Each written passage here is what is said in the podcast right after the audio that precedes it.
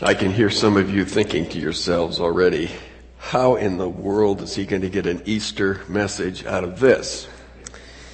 Number one, I don't uh, usually agonize about those things. Number two, every road leads to the cross in the Bible, my friends. And so we will probably find our way there this morning. Some strange things have been known to come through the roof.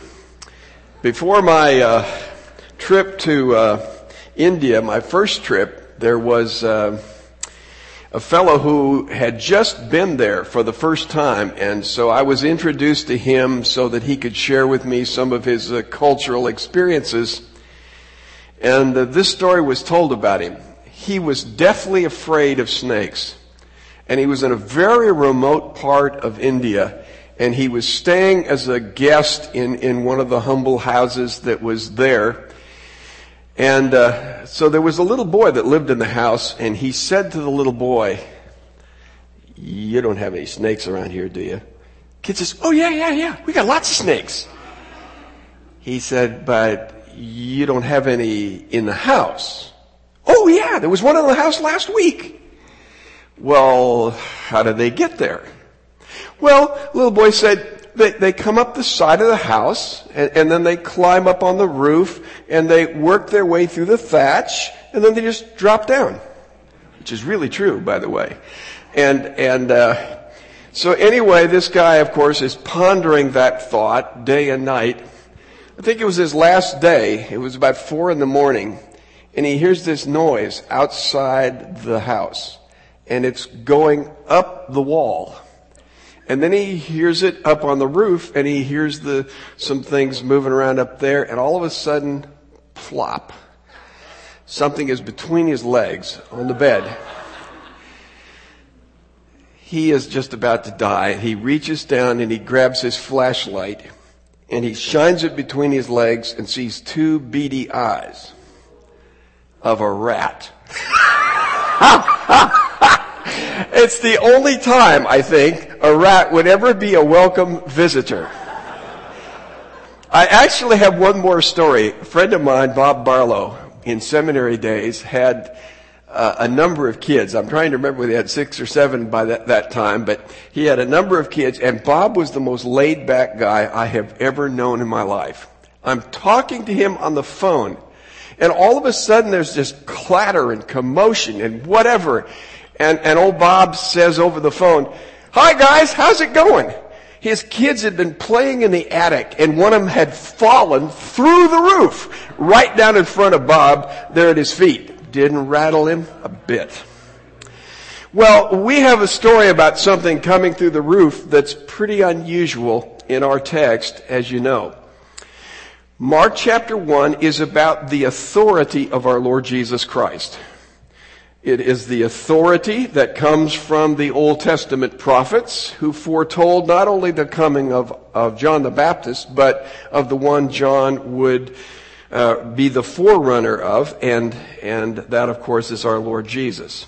It is the authority of our Lord Jesus that is demonstrated at his baptism, where the Father speaks from heaven and the Spirit descends and, and stays upon him.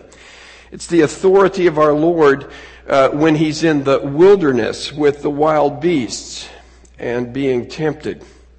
And then it's the authority of our Lord as you see him uh, preaching and in particular in the synagogue at Capernaum, dealing with that demonized man, that terrifying sight and experience, and commanding that the demon come out of him. Then the healing of Simon Peter's uh, mother-in-law, and the healing of many at her door that evening, and then his dealing with the leper uh, at the close of chapter 1. Chapter 2 is about the Lord's authority too, because it is the authority of our Lord Jesus that is the bone of contention with those who are the religious leaders. This is where that religious bunch really appears. You don't see them in chapter 1. But you need to understand the setting. These guys had their own little fiefdoms, their own little power brokerage houses in all the towns where there were synagogues. There were scribes and there were Pharisees and there were these religious teachers and leaders. And all of a sudden, with the coming of John the Baptist, people vaporize. They look out, they see empty seats, and they wonder where everybody is, and they're told that they're out following John the Baptist. And then Jesus comes along, and they're following him. And they hear that Jesus, when he comes to the synagogues, he not only teaches, he has a new teaching. And that teaching is with the kind of authority that can cast out demons and heal those who are sick. So these guys are a little uptight, and it's not surprising that when we come to chapter 2, these guys come from out of the woodwork. Now, you might get the impression from Mark's text that there's a handful of those scribes and Pharisees that are there in the audience. But when you read in the other accounts, you discover that they come from every synagogue in Galilee, in Judea, and Jerusalem. Now folks, the way I read it, unless that's a huge house, it's basically filled with religious leaders. And so that's the setting uh, that we see. And notice, Jesus has come from the wilderness because the, the leper who was cleansed would not obey, did not keep it silent. Jesus was forced to retreat to the wilderness. He now comes back from the wilderness and he is in Capernaum, not in the synagogue, but in a house. And we may, uh, we may, some would say, it's probably the house of Peter and Andrew. But it says that Jesus is there teaching the word, and actually it's the word speak. That, I, I made the mistake of using the word preach when I first uh, typed this in, and I thought to myself, no, that's not really true at all. It's the normal word for conversation. Jesus is not there with his pulpit pounding on it, you know, going through all kinds of authoritative gestures. He's talking to them about the word. And that's uh, the point at which uh, this uh, gentleman comes through the roof. Now, I need to add a note for you here from Luke chapter 5, verse 17. When I study these texts, I, I basically take the parallel text and I just cut and paste them and I put them right in front of me so I read every one of the accounts to note the differences. Here's an interesting thing that you find in Luke chapter 5 and verse 17 at the introduction to this very same story. It says, and the power of the Lord was present for him to perform healing. Isn't that interesting? The power of the Lord was present for him to perform healing. That implies to me that it wasn't always there. And so I see a, a, a, couple of things converging on this. Number one, Jesus purposely determined that he would not let his ministry be a miracle ministry that drew the crowds because of the miraculous. We know that. And his retreating was part of that. His commanding those that he healed to be silent was part of that. He purposed to do that. But if the power of our Lord Jesus Christ in his earthly ministry is the power of the Spirit that came upon him at his baptism, then there were times where it was evident to Jesus that he couldn't heal in the sense that the Spirit was not giving him that power at that moment. So I see his predisposition to teach, and that is exactly what he's doing. Notice, he is teaching the crowds there, not doing miracles. But he knows that the power is there to perform a healing. So when this guy comes down through the roof, Jesus knows that he can say to him, rise up, take up your bed, and, and walk. So that's uh, just kind of an interesting uh, other element to plug into this account. The uh, I, I, think that you could see this is a result. This, this event of his teaching is a result of the decisions that he has made in chapter one, not to be the miracle man, but rather to be the one who speaks the word.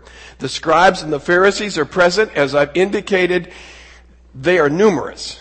Uh, if they come from every synagogue throughout Galilee and Judea, that's a bunch of them. I think, okay, I know I'm on the, out there hanging from the twig at the end of the limb. How is it that a man that is so uh, uh, troubled in terms of his health can be brought on a stretcher and nobody makes room for him to get in? My guess is, you know who the guys were that told him to get lost? The religious boys. They have crammed their, now I know, I know it's fanciful, but they've crammed their way in. We know it's filled with those guys. They've crammed their way in. They will not make it possible for that man to get to Jesus. In other words, read the text, it is easier to break through a roof to get to Jesus than to break through that crowd. That's a nasty bunch, in my opinion. And they were. So, here we have this man now in the hands of four friends. And you gotta see this from, from the, from the inside, but, but just pause for a moment. When we were in Israel, I never saw one house with a thatched roof. Okay, you know my story about the rat? Thatched roof. Makes a lot of sense. Rat just works his way through, or the snake, plop, down he comes. Thatched roof. Easy in those days, remember the law said that there had to be a parapet, that is a safety rail, like we've got up there, a safety rail on the top of your roof. Why? So that people, when they were up on the top of the roof, didn't fall off. So well, the roof was a place where you walked. Now, it wasn't one of these kind of roofs where you, you know, like a water slide. It was a flat roof and people walked and lived on their roof. Are you getting the picture? This is one heap substantial piece of roof, folks. Now, they try to break through the crowd. They can't do it. These guys are people of faith. Thanks to Paul Johannan, he reminded me that the guy on the pallet was one of those guys who had faith. And I've been thinking about that. If they were going to lower me down through this roof on four ropes, that guy on the bed has faith too, folks. He really does. They have faith in this whole thing. These men of faith would not be put off. They would not be set aside by difficulties. Wouldn't it have been easy for people to say, I'm sorry, friend, we tried, but you know, what can we do? We can't get in. These guys had such faith, they were going to overcome the obstacles. So they go up on this roof, and again, you don't take four guys and a stretcher guy on a thatched roof. And by the way, thatched roofs go like this, not like this, right? So what you have is this jackhammer kind of surface. Now, put yourself under the roof for a minute. Wouldn't you love to hear what Jesus had been talking about just prior to the first pieces of roof that crumble and fall down? I, when he says to this man, your sins are forgiven, my guess is the subject at hand was the forgiveness of sins. That's my guess. I don't think that's probably far off. John the Baptist said, behold the Lamb of God who takes away the sin of the world. People could have said, what did John mean by that? okay, so here we are. This place is packed now, folks. We got people standing in the aisles. We got people sitting and standing up here on the platform. And all of a sudden, chunks of roof begin to come down. Not straw, not straw, but rocky pieces. I can understand how they could clear a spot for a man to come down. Could you not? Uh, now, they may not clear a spot out there when he wants to come this way. When he's coming this way, can you imagine? Here's Jesus talking, people listening, and all of a sudden people are saying, what is that noise? What is that noise? Clunk, clunk, down come the pieces of rock. Everybody stands back and watches as they dig their way. That's what uh, Mark says. Dig their way through the roof. Luke says they work their way through the tiles. I'm guessing maybe it's a combination of both. But I gotta tell you, if I'm standing under a tile roof and they're taking it apart, I'm moving out of the way. All that's happening while Jesus is teaching in that house. Now, here's Jesus. He sees their faith. He doesn't just determine to heal that man. He makes the statement. He sticks his neck out, so to speak, and he says, your sins are forgiven. Okay, these are theologians. And they got their old theological engines working away and they're saying, whoa, wait a minute. Nobody forgives sins but God. By the way, that was a really spooky thing for them Because if Jesus had the, the ability to forgive sins, they lost all power. They were the gatekeepers for the synagogue. John chapter 9, remember? The blind man? He finally had it with these guys and he just said, well then, aren't you the smart guys? Man, he rips away at them and they say, you're out of the synagogue, buddy. You are out. That was the same as saying, go to hell. They were the gatekeepers. If you've got a Messiah who has the authority to forgive sins, huh, who cares about the synagogue, right? You want to have the one who has the authority to forgive. So he tells the man that his sins are forgiven. And uh, they go into orbit at the implications of that. Okay, I'm going to say something about seeing their faith and saying their sins are forgiven. Let me just make a, a couple of, of comments. There is a link, a relationship between faith and forgiveness, is there not? The forgiveness of sins, would you all agree with me? There is a, re- a relationship. The source of the faith is not mentioned. It says that the Lord sees their faith. Now, if we're going to get all bent out of shape and say, see, the Lord goes around looking for people who have faith and he does this for them, we know from other texts where the faith came from. It came from him. so, he gives them faith. They exercise faith. He says to the man, your sins are forgiven. Another thing he says, now, in order to prove this, he says, if I can say your sins are forgiven, who knows whether it's true or not? What's really tough is to say to a man who can't walk, get up and walk, and by the way, take your bed with you when you go. If I can say that, that must validate my claim to be able to forgive sins. But he says, so that you might know that the Son of Man has the authority to forgive sins. Think about this. Son of Man's a real big subject and the theologians love to scrap around with that stuff. But bottom line is this. It's only used of our Lord, by our Lord Jesus of himself. Other people don't call him the Son of Man. He calls himself the Son of Man. Okay? The Son of Man is most often, once in Daniel it's used of one like the Son of Man, and that has a pretty divine element, but it still means he looks like a man.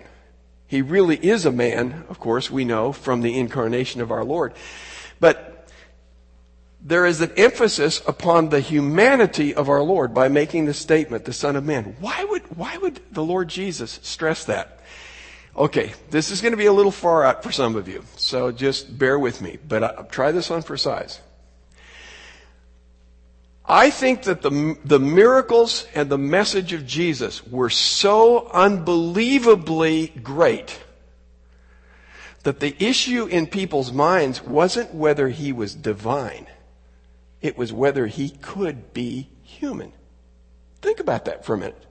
From our point of view, we're always trying to prove Jesus is God, right? But one of the attacks upon the person of our Lord was that he wasn't really human. And he must be human if he is to die in the sinner's place.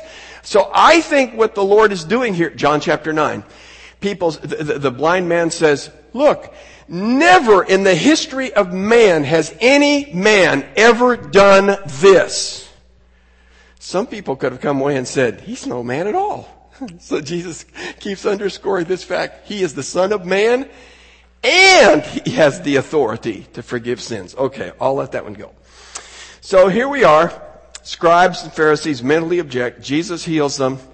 And the crowd marvels and gives glory to God. Luke tells us they were filled with fear. They understood in all of this there was something really authoritative about Jesus. And they were right, I think, to have that fear. So we leave the scribes and the Pharisees uh, silent. Not squelched, not done in, but what can you say when the guy pushes his way past you with his mattress on the way out the door? It's tough. It's tough. So now we come to the next issue. Jesus and his associates, chapter 2 verses 13 through 17. This is the call of Levi and the banquet that results. Jesus now is back, as Mark tells us, he is going along the Sea of Galilee and he is teaching. Again, I find it interesting, the emphasis on teaching rather than miracle working because that was our Lord's priority. He is teaching, and in the course of his teaching, he comes upon Levi. We know him to be Matthew from Matthew's Gospel, chapter 9, verse 9. So Levi is called by Jesus. He follows Jesus. And we know from our text that there is a reception that's held at Levi's house, a banquet. We know from Luke's gospel that Levi's the guy who gave the banquet. And we know from Mark's gospel that not only Levi was following Jesus, but the text tells us many tax collectors were following Jesus. Get that? Many. Not just one tax collector. Many are saying, I'm gonna, I'm gonna get in line with this and I'm gonna see where this thing goes. So they're following the Lord Jesus and of course that creates a problem for the Pharisees because their view of holiness was all about separation. Holiness is keeping your distance from sinners. So if Jesus is not keeping his distance from sinners, then how in the world could he possibly be holy like them? So that's their issue. And by the way, it's called, it's called here a couple of times the Pharisees and their scribes. Isn't that an interesting expression? Not the scribes and the Pharisees, as though they are two separate entities. The Pharisees and their scribes. That is, the scribes are the Pharisees' stooges. They own the, they own the scribes. They're the ones who are the top dogs, and these scribes are the underlings who carry out what it is that the Pharisees have determined should happen. So here are the Pharisees and their scribes and they challenge this whole issue. And notice they don't challenge Jesus. This is the indirect approach. They come after the disciples and say, "What's the deal with your uh, with your master here? That he's rubbing shoulders with the likes of this?" And Jesus responds, "You don't send a doctor to those who are healthy. A doctor goes to those who are sick." And then he adds, I did not come to call the righteous, but sinners. Now, Luke adds a very critical expression. He says, I did not come to call the righteous, but sinners to repentance. Now, if you're going to call people to repentance, who are you going to call? who are you going to be with? Jesus is saying, why would I bother to be around you righteous folks? Uh, my job is fixing sinners. And you guys obviously aren't on the list in your mind. So I'm with them because they're my job. Calling the sinners to repentance. Now, the next one's called to feast or to fast. Interestingly, the disciples of John the Baptist get in on this. And you can understand why, because John the Baptist's followers continued to practice a number of aspects of classical Judaism. And so the Pharisees are fasting. John the Baptist's disciples are fasting. Jesus and his disciples are not fasting. Now, when you read Luke's gospel and you see this event about the banquet, and then you see this issue about fasting and not fasting, Luke just goes with an and, which says to me, while Jesus is at the banquet with Matthew and company, they're not eating at all. Now that ought to make you mad, right? Here's the old barbecue out and whatever. They could smell the stuff coming down the way. And here they are rigidly carrying out their fast. And they're thinking, what are we doing? Doing this? And how come they're having a banquet? Jesus takes uh, that on in verses 18 through 22. Why don't Jesus' disciples fast?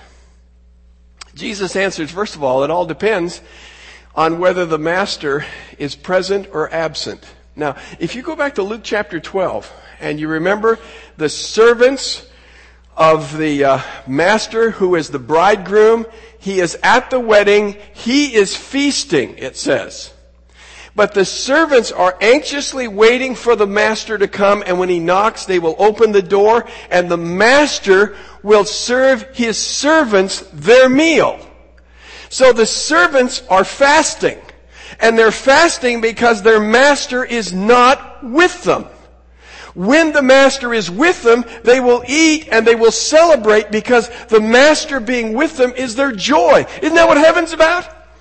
Being in heaven with the master, eating it up, man, eating it up because it's a banquet filled with joy. So, here you have that answer given. John the Baptist is gone. Well, he's in jail, right?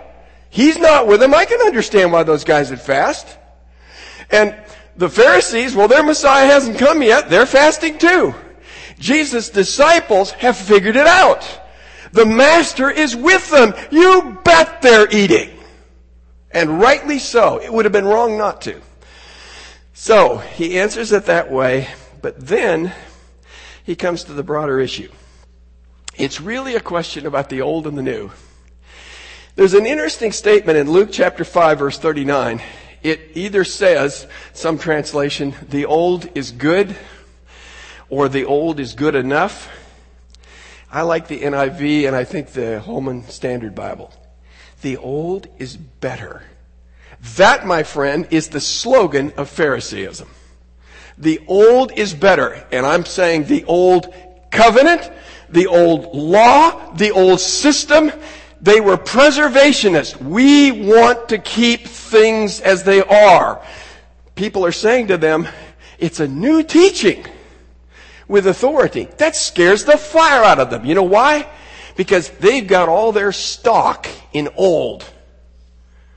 And if stock is going on new, they're in trouble. And that's exactly what they say in John chapter 11. They get together and they say, do you realize where we're headed with this? If we let Jesus live, He's going to take away everything we have. He's taking away our old, and He's bringing something new, and we're not a part of that. So, old is better. They're trying to save it. And what Jesus says is, I'm what's new. I'm the wine. You're the wineskins. You're old, and brother, do you need patching? But you don't put new wine in old wineskins. You don't put the new covenant in the old covenant. You replace it with the new. See, and these guys didn't want to be replaced. Their investment was what was old. And so Jesus is saying that's really what it's about. What scares you to death is what I bring to the table is new. Because that's what God promised He would do. You don't like what's new. And that's the fundamental issue. Going against the grain. I know I had to do that. But here's the story of going through the fields and here are the disciples hungry. Wasn't illegal. It wasn't stealing, folks. To walk through somebody's field, whether it was grapes or whatever it was, and to help yourself to what you could eat. Now, if you got a bushel basket, that's a problem. But here they were, stripping the heads of grain, popping them, rubbing them off, popping them in their mouth. There was nothing illegal about that in the Old Testament law. But Pharisaism had turbocharged the law, and they had added to it, and so now this is wrong in their minds. And uh, so they take this issue on, and they basically say, Jesus and is letting his disciples break the Sabbath. Now, if you understand the Sabbath controversy, it's all through the Gospels, and there are all kinds of answers that are possible. Matthew adds another element to this, and there are all kinds of things. One is just the hypocrisy. The hypocrisy, Jesus, when he calls uh, out on that element, he says, look, it's Sabbath. Your ox falls in the ditch. Do you walk by, shrug your shoulders, and say, it's the Sabbath? I'm not doing anything about this. No, you don't. You get down there and you work your tail off getting that ox out of the ditch because it's your ox. So what Jesus is saying is, you care about your ox. You don't care about this sick person that I've healed, but you care about the ox. You're hypocrites. You don't live by the same standard that you've given. He could have gone there. He doesn't. Here's what he does. He goes to David in the Old Testament, remember where David is fleeing from Saul? He comes to Abiathar the priest. He lies. Hey, this is not a good place. I, I, would not, if I were David, I would have said, you know, why don't you just leave this story out of here? It isn't my best side. David comes to the priest and he says, I'm on a secret mission for the king, blah, blah, blah. And, you know, my guys are hungry and whatever. And, you know, anyway, ends up, the only thing the priest had was the sacred bread, which was only for priests. Now, it's day old sacred bread, but it's sacred. Only the priest can eat it. And yet, David and his men were given the bread and they ate it. Why? That's what Jesus is getting at. Why? Or to put it differently, if you guys are so uptight about me breaking the Sabbath, how come you're not uptight about David breaking the rules about bread? You know what the answer is? Because of who he was. Because of who he was. He was the king of Israel to be. And so if the king of Israel to be is in great need and his life in a sense is in peril, then it's alright for him to partake of that bread because of who he is and because of what he is given to do. Well, is the inference not clear to us? Matthew picks up on that and he says, let me give you another example of lawbreakers, the Sabbath breakers. Look at the priests, those rascals. They work on the Sabbath. Shame on the priests. You see, no, no, no, no. Not shame on the priests. Because they're priests. That's their job. That's their work. They have to work on the Sabbath. So it must not be illegal for priests to work on the Sabbath. What Jesus is going to say in the long run is, I'm the Lord of the Sabbath. You think David is high on the, on the political totem pole? I'm the highest. And therefore, if you acknowledged who I am and what my authority is, you wouldn't be quibbling about a few heads of grain being eaten by my disciples. Because there was bread being given to David's. By the way, the Sabbath was the sign of the Old Covenant. Sabbath, Exodus chapter 31. Sabbath is the sign of the Old Covenant. Circumcision is the sign of the Abrahamic covenant. Rainbow is the sign of the Noahic covenant, right? So you see why the Sabbath is so big to them? That's why, by the way, the death penalty came for breaking the Sabbath.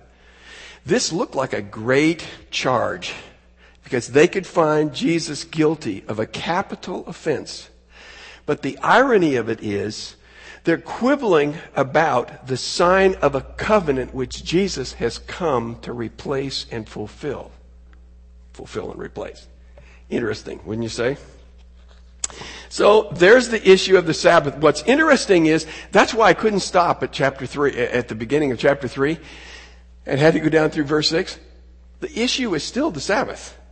They've chosen to make the Sabbath controversy their cause. That's where they're going to go against Jesus. So you go all the way from the beginning of chapter 2 where nobody's protesting against Jesus until he takes the initiative to forgive a man of his sins. And then he calls out their mental thoughts, which they haven't spoken but he calls attention to him. He puts the issue in the middle of the room. The elephant is there and he's got the spotlights on it. Because his authority is what is at issue and it is what they most hate. So here we are in their synagogue. this is home turf for those guys. This is their own home. They got home field advantage. And, uh, in the synagogue on the Sabbath, the Pharisees are now moving to attack mode. They're not silent, thinking to themselves, not griping about the disciples. They're looking for a way to find Jesus guilty of Sabbath breaking, and they're sure, given his practice, he will. And they're not disappointed on that count. So here they are. There's a man there with a withered hand. They're watching to see what Jesus is going to do about that. And again, remember, the Sabbath is now the hot button. It's in everybody's sights. That's the issue that's been laid out on the table. Everybody knows it. Jesus looks, he knows what's going on, and here's what he says. Is it bad to do good on the Sabbath? Is it bad to do good on the Sabbath? Or he actually says to do good or to kill. Does it make any difference whether one does good or one kills on the Sabbath? Is the goodness or the badness of an act, does it have anything to do with whether or not one could do it? Now, you gotta look at this guy with a withered hand. He's voting for good, right? This guy said, oh yeah, it's good, it's good. Get that hand, man. Do it now. They're saying, make my day. Go ahead, do it. This is the thing I've been waiting for. Jesus knows exactly where this is leading, and he says to him, Put out your hand. And he heals him. And notice what happens. Oh, John Marr, I owe him big on this one. He pointed this out to me just before this message. He said, Have you ever noticed the irony in the Gospel of Mark? Here's one. Jesus started with the question, is there a difference between doing good or killing on the Sabbath? Jesus does good and they condemn him. And when they condemn him, they resolve on the Sabbath to kill. Is that not a, is that not just a twist? And you're saying, huh, what is this? Here we are, this early in the Gospel of Mark. And already it has been purposed that Jesus must die. Oh, the Herodians, one word. Three times, three times in the New Testament, the word Herodians. What in the world are these pious snobs doing with Herodians who are sellouts to Rome? They have one thing in common, certainly not theological. They are both at great risk if Jesus wins. The Herodians are at great risk because they've invested in Rome. If Jesus tosses Rome out, they're in a bunch of trouble, right? So they have something to lose, and so do the Pharisees. If Jesus, with his new teaching, his new wine, his new covenant wins, then the old covenant boys lose. No wonder they're willing to jump in bed, proverbially speaking, with the Herodians. Okay, let's talk about some concluding points. Do you notice, this isn't in your notes, I added it. You know I always do that. Do you notice that the very things about which the, the religious elite object are the very things about which you and I rejoice? you ever think about that? Their angst is our joy. Jesus has the power to forgive sins. What did we celebrate the last hour? His power, His accomplishment of the forgiveness of sins. We delight in that.